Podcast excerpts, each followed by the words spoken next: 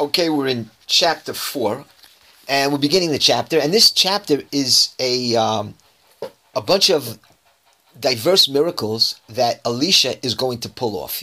All kinds of different miracles, and it's really a continuation of miracle stories of the prophet Elisha. Even the last chapter we read, which was really about a war, that was the focus of the chapter. This huge war between the three kings and Moab. Well, according to Rashi, that whole chapter was placed where it was because it's part of the miracle stories of Elisha. Because incorporated in that war story was Elisha's awesome miracle where he brought down the rain, and that saved the uh, the Jewish kings.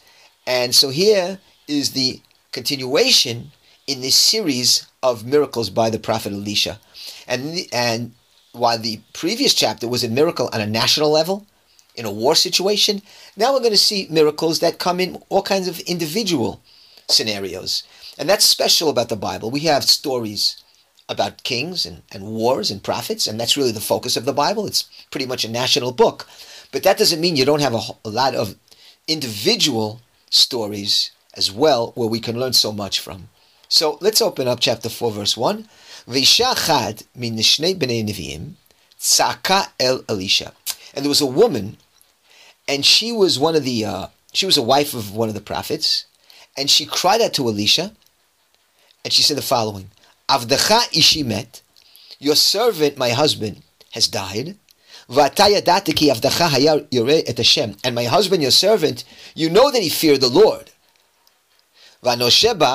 And you know what's happening now? Well, the creditor has come wants to take my two children for himself as slaves. So we got to look at this verse uh, deeply because it kind of sets the table for the entire story of this miracle. What's going on? A woman here, she's a widow because her husband has died, and she's described as being a wife of one of the prophets. So one of the prophets has died, and she's left holding a debt, and the creditor is going, creditor is about to take her children as slaves. So the sages teach us that her husband, who died, is the prophet Ovadia. Now you get it really, uh, you get a nice hint about that in the verse, because she says that you know my husband was Yorei et Hashem. He was God fearing, and if you go back to the narrative on Ovadia, if you go back to chapter eighteen in Kings one, if we recall, Ovadia meets Elijah, right? Elijah had just come back. Um, to appear before Achav, and he runs into Ovadia. And there, the verse uses the same terminology as we have here. It says, Va'avadia haya Hashem od. So the verse says there, testifies to Avadia's righteousness, that Avadia was God-fearing greatly. He was very, very God-fearing. And so here, in this verse, that she says that, that my husband was God-fearing, that points again to Ovadia, the prophet, who has passed on. We don't know why exactly. And her wife, his wife, is left with this debt um, that she can't pay back, and the creditor is going to have to take her children. So it's a really sad story. Now, how did this debt uh, become? How did this debt come to be? Well, the teach the sages tell us, if you recall, remember Avadia was hiding those slay uh, those prophets from Jezebel. That's we saw that in chapter eighteen. Kings 1, that Jezebel, the wife of Achav, she was murdering the prophets of the Lord, and Avadia, who was responsible for the house of Achav, he had some kind of role. He was like the head rabbi in Achav's uh, kingdom. And he was righteous and sacrificing his life by sustaining a hundred prophets in two different caves 50 in one cave 50 in another cave if you recall that we learned that now we didn't really get into how did he get the the supplies to those to those prophets to hide them out. And we learn here from uh, Rashi brings it down that he was borrowing money and goods from the son of Achav, Yoram. Now Yoram is the king now, but at the time when Yoram was the son of Achav, he was the one who was lending Avadia money, so Avadia was able to feed these prophets. And now Yoram wants the debt back, and his wife is holding the bag. So it's a really sad story, and um, it gets even sadder when we look at a midrash here. it says that the wife of Avadia, she was really, you know, in bad way, in a bad way. She's got this creditor after her, the son of the king, who's now become the king, King Yoram. And she went and she went to the cemetery because she was so distraught and she cried out and she said, God fearing man, oh God fearing man, Yerei Elokim. She's looking for her husband. She wants to speak to him at his, at his gravesite. And a voice was heard and saying, What do you mean God fearing man? A lot of people were called God fearing. Abraham was called Yerei Elokim. He was God fearing. Joseph was called in the Bible Yerei Elokim, God fearing. And so is Job and Avadia. So who do you want? So she said, I want the one who was described as fear, he feared the Lord greatly. Elokim ma'od. That's the verse we just read in uh, chapter 18 in Kings. So, Kings 1. So, Avadia gets that special title. He was even more God fearing than Abraham because it's Ma'od. He was greatly God fearing. So she says, That's the one I want. So they directed her to the grave of her husband, and she rolled in the dust of the grave and she said, My husband, my husband, what happened to your promise at the time on your deathbed? And you t- and I asked you, What am I going to do? You're leaving me with my two sons and, and with debts. What am I going to do? And he told her that, Well, the Lord promised me and said to me that don't worry about the orphans. I will sustain the orphans. I will sustain the widows. We know that Hashem takes care of orphans and widows. And she says, but the orphans are calling out, take us, Father, take us. You know, we want to be with you. We want to die already. And says, and Avadia then continues speaking to her other things. But the point is, this further deepens that question of the, the, the, the, righteous man who suffers. You know, we have this question always in, in uh, Judaism, at Tzaddik Veralo, that the righteous man often has a very hard time v'rasha v'tovlo, and many times the evil prospers. Here you have a classic example, when you look at all the details of this story, that the righteous are suffering, and it just doesn't seem fair. Is this Torah and this the, war, the reward of Torah? Zu Torah v'zu schara? I mean, this is a question. This woman, so righteous, her husband was so righteous, gave his life for the prophets to sustain them in a cave, and he is now passed away, and his wife is hell is uh, now under uh, this terrible threat where they're about to take a children. It just doesn't seem right. It doesn't seem fair, and a lot of times it, things don't seem fair.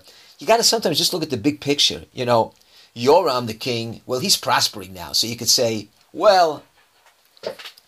Yoram, he's the Rasha, he's the evil guy, and look at how he prospers. But if you look down the road later on, Yoram is going to get hit really bad. I mean, we know that uh, as we, if we're going to go ahead a couple chapters, there's going to be a new king on uh, in town named Yehu, and he's just going to strike Yoram right between the arms for not stretching out his arms to help uh, Avadia's wife, or not only that, but he took interest from her.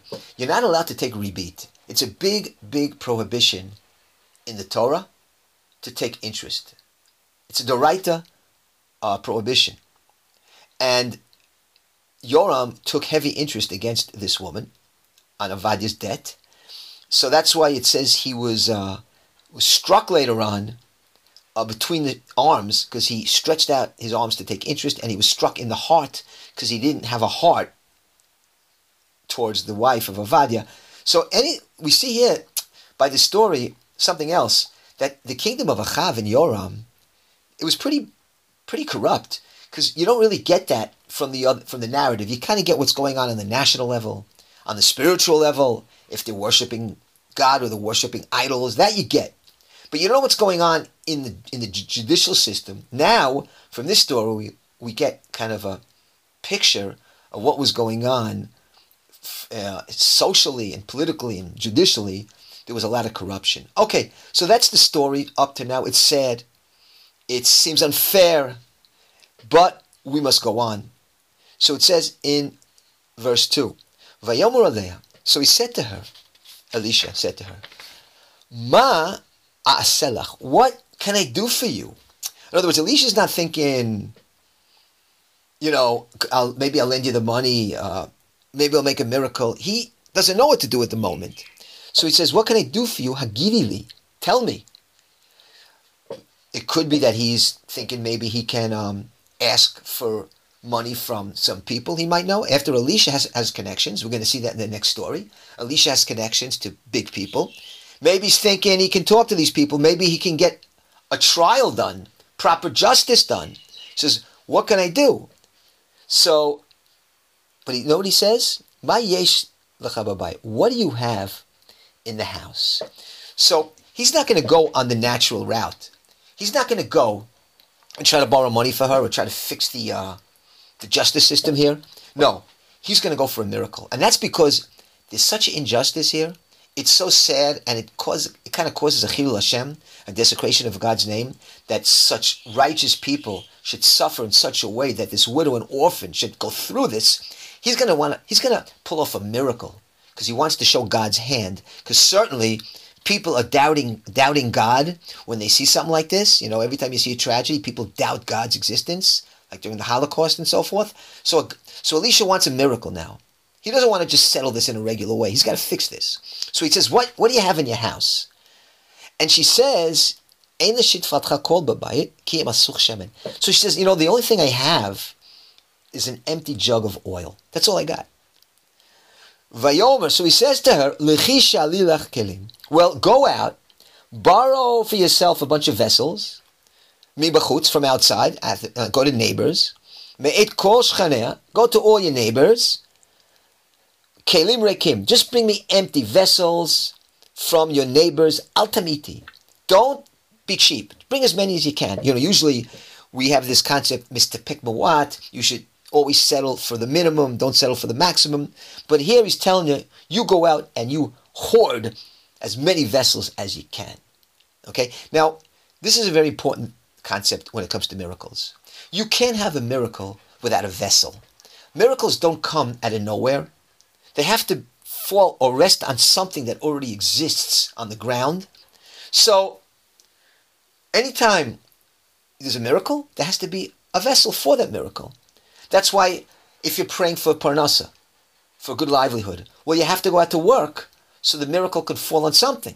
Or if you want a, a good wife, a husband, a shidduch, you got to go out on a date because the miracle is not going to just pop in the air. And so here as well, he wants to bring her oil. Well, he's not going to make it out of nothing. First, you have to start with something, and you have to have a vessel for it because the oil can't just pour into the air. It's got to pour into a vessel. That's an ironclad law of Torah when it comes to miracles. Even when David in his miracle against Goliath, he didn't just say Psalms. He had to go out and fight and have some kind of strategy so the miracle can um, rest on something already existing. Okay, so she now is going out, bringing some empty vessels, and notice he says um, in the next verse, verse 4, Ubatefis delit, and you're going to come with those vessels and you're going to close the door. Ba'adech, banech close the door behind your sons and behind yourself, and then you're going to pour uh, upon these vessels, okay? And you're just going to fill up these vessels with, with oil. So, verse 4 is also important when it comes to miracles. When you do it, when you have a miracle, make sure it's modest. You don't have to have the whole world see that you're the recipient of a miracle. Brachas, blessings come on things that are hidden from the eye. So even though we do want to pursue Menisa, Sure, we want a miracle, miracle to be public, to publicized for the sanctification of God's name. At the time it's happening, though, it's not good that everybody sees that she's the recipient of this miracle. You do it in a tsanua, modest way.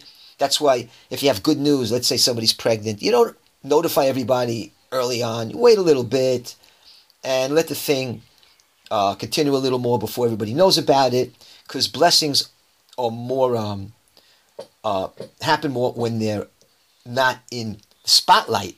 So that's why you close the door and you bring the vessels. And then he says to her, and the full one you shall carry away. So he's giving her the rule. You're gonna there's gonna be one vessel that's gonna be full of oil. It's gonna be pouring out oil. And you bring these empty vessels, when they're full, you carry it away. Then you bring the next vessel and you carry it away, one after another, one after another. And so we get a rule here that the sages bring that you cannot move the original vessel with the oil spilling out. That's like the well. That's the miracle. There's one uh, spring of oil, okay, one source of oil, and that's pouring into the other vessels.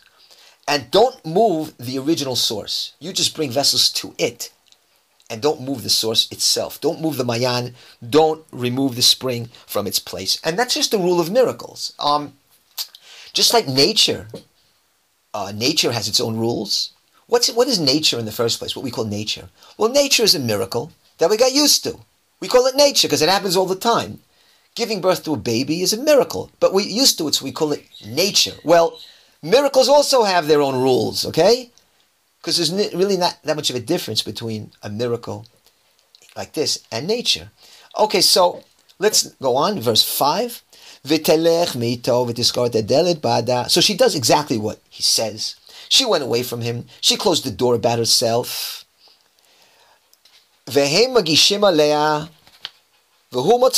And they're bringing her vessels and she's pouring, just like she's supposed to do.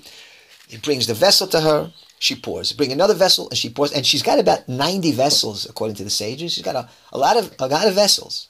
She's she's really storing up on that oil. And when the vessels filled up, el she said to her son, Bring me another vessel. Bring me another one. I want to keep filling them. But he said, There's no more. And the minute there were no more vessels, the oil stopped pouring out. So there's the rule. There is no miracle without providing a vessel for that miracle. Even Elisha can't provide a miracle without giving him a vessel. It's kind of like um, the joke that a Jew was praying to win the lottery, and he'd go to the kotel and pray, I gotta win the lottery, please Hashem, let me win the lottery. And he prays and prays, it never happens. So an angel comes to Hashem and says, let, let this Jew win the lottery already. He's praying and praying. So Hashem says to the angel, well, first he's got to buy a ticket. So that's the, that's the vessel. You can't have a miracle without buying a ticket, providing a vessel for that miracle. So she's got a whole bunch of oil now. Fantastic miracle. And she now runs to the man of God. She goes to the man of God, to Elisha, and she says, What should I do? And the man of God says, Sell the oil, pay a debt, and your son shall live with the remainder. And that's how the story ends. So we'll say that in Hebrew. She went and she said to Ish Elokim, we call Elisha a man of God. He's one of ten figures in the Bible who are termed Ish Elokim, a man of God. He tells us, sell the oil and pay off the creditors, and your sons shall live with the remainder. You can live off that for the rest of your life. So we learn a couple of things from this. First of all, if somebody helps you out, gives you a loan, or just helps you in a big way, it's really good to go back to that person and notify him what's going on. You know, keep in touch with the person. Like she keeps in touch with Elisha. Okay, what should I do now? You keep in touch, you notify him about what's happening. And then the next lesson is first you pay your debts, and then you, when you have money, first thing you should do is pay off your debts. So that covers miracle number one in chapter four. Next time out, we're going to talk about miracle number two, starting in verse 8.